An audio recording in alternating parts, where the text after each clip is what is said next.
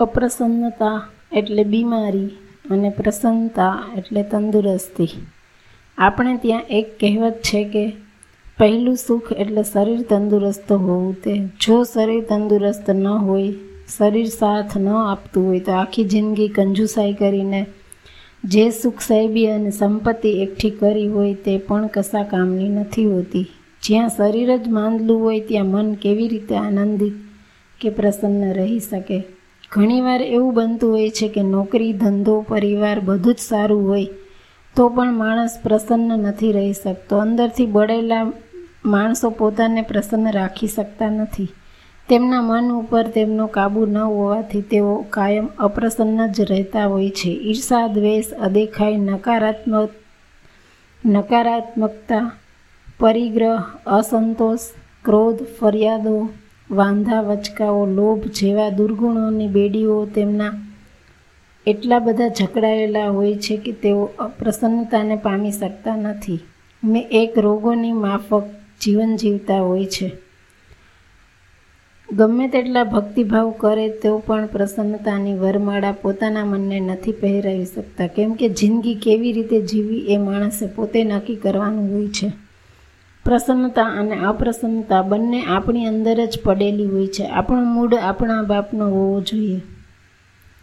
અપ્રસન્ન રહેતા લોકોનું મન ગંદુ હોય છે. ટનાટન બની ઠનીને આવ્યા હોય પણ ક્યારેક કઈ બાબતનું વાકું પડે એ જ તેઓ શોધતા હોય છે અને ઘડીના છઠ્ઠા ભાગમાં આખા પ્રસંગનો માહોલ અપ્રસન્ન કરી દેતા હોય છે. તેમની પાસે આશા, સકારાત્મકતા અને આનંદની દ્રષ્ટિ જ નથી હોતી. તેઓને એ ખબર જ નથી પડતી કે આ જીવન સુખનો અવસર જ છે. દરેક કુટુંબમાં, પરિવારમાં, ઘરમાં આવા એકાદ બે નમૂનાઓ હોય જ છે. જીવનની અડધી બાજી જીતવી હોય તો માણસે પ્રસન્નતાની પાઠશાળામાં એડમિશન લેવું પડે. જે લોકોને એ ખબર નથી કે પ્રસન્ન રહેવું એ એક કલા છે, જે તે જાતે હસ્તગત કરવી પડતી હોય છે, તેવા લોકો પશુતાની જિંદગી જીવતા હોય છે. આ જીવન માણવા માટે જ મળ્યું છે. માણવા માટે મનની પ્રસન્નતા જોઈએ. જીવનમાં કશી બાબતો, બાબતનો કચકચાટ હોવો ન જોઈએ. બીત ગઈ સો બાદ ગઈ. એમ સમજી જે બાબત ઉપર આપણું નિયંત્રણ નથી, તેને રોવા ગાવાનો કશો મતલબ જ નથી રહેતો. જીવનમાં શું ભૂલવું એ પણ પ્રસન્નતા માટે ખૂબ જરૂરી છે. ચોળી ચોળીને ચીકણું કરવામાં માણસ પ્રસન્નતા ખોઈ બેસે છે અને મનને માંદલું બનાવી દેતો હોય છે, તથા ઉદ્વેગ અને ઉચ્ચાટમાં રહેતો હોય છે.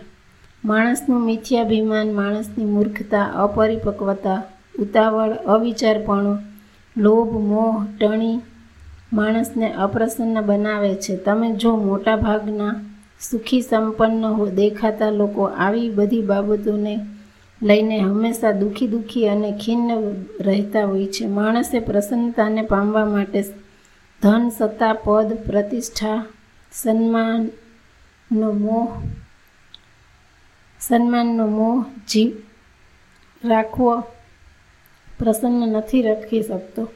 જીવન એક તપ છે. અહીં દરેક મનુષ્ય પોતે એક તપસ્વી છે. હાર, જીત જય પરાજય, સારું માઠું તો ચાલતું રહેવાનું. એમાં વિચલિત થયા વગર મનને આનંદિત રાખવું, પ્રસન્ન રાખવું. પોતાનામાં એક નાનું બાળક જીવંત રાખવું, એમાં જ આપણી પ્રસન્નતા છુપાયેલી છે. જુઓ, સાંભળો. પ્રસન્નતા મનને સમજાવો નહીં કે મન સમજતું હોય છે. આ સમજ, આ ના સમજ એ ખુદ સરજતું હોય છે.